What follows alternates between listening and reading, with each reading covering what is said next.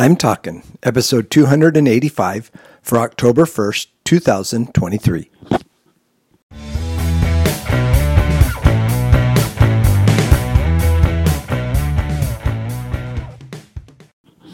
This is Joel from the I'm Talkin Microcast, where I share my thoughts on a topic that has piqued my interest this past week.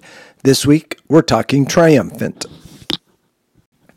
Triumphant is not a complicated word. Uh, the dictionary definition just says victorious, and and that really says it all. It it talks about you know being on top, being the winner, being declared victorious. And I was wondering if we even use the word triumphant anymore, but I think sometimes we do. Uh, when we're trying to think of a word that's not victorious, to try to come up with a different way to say that we are the winners. Um, sometimes we say things like, you know, we were triumphant in that, uh, whatever it is we were trying to accomplish.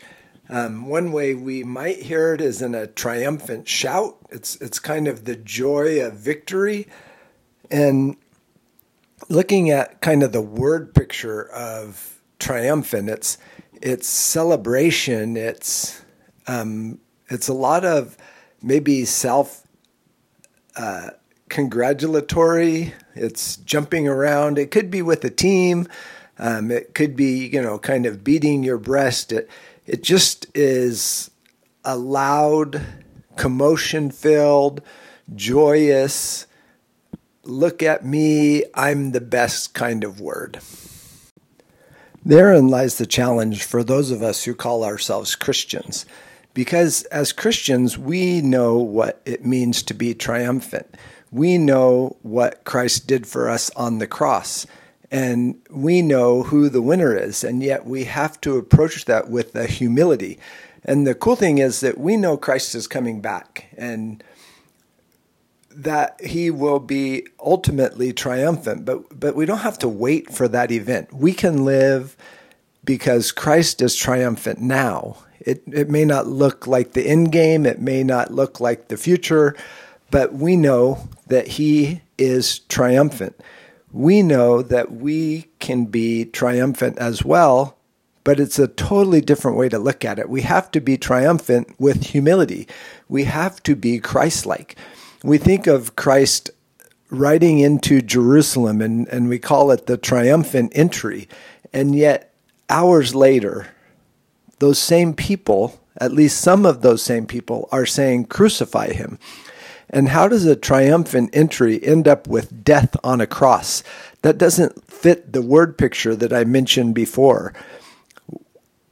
The only way that it makes sense is to be triumphant in humility. And that sounds like an oxymoron. We have an example in Jesus Christ that we can follow. We live a triumphant life. We are looking forward to the triumphant shout, the trumpet sound. We will have that raucous moment potentially, whether we are with Him in heaven, whether we are here on earth. Our our vantage point makes no difference. We will see triumph. And in that triumphant entry, we will see Christ reign. But at the same time, it's not a look at me, here I am kind of entry. It's it's still in humility with great power. And if we can learn to channel that, to be like the man Jesus Christ, to be willing to die for who and what we believe, to be willing to put others first, and in that see triumphant happenings around us, it's, it's even hard to put into words. But that is our challenge, and that is what we are asked to do to be triumphant, and yet to not beat our chest, but to practice humility and be Christ like. Until next week, this is Joel from the I'm Talkin Microcast.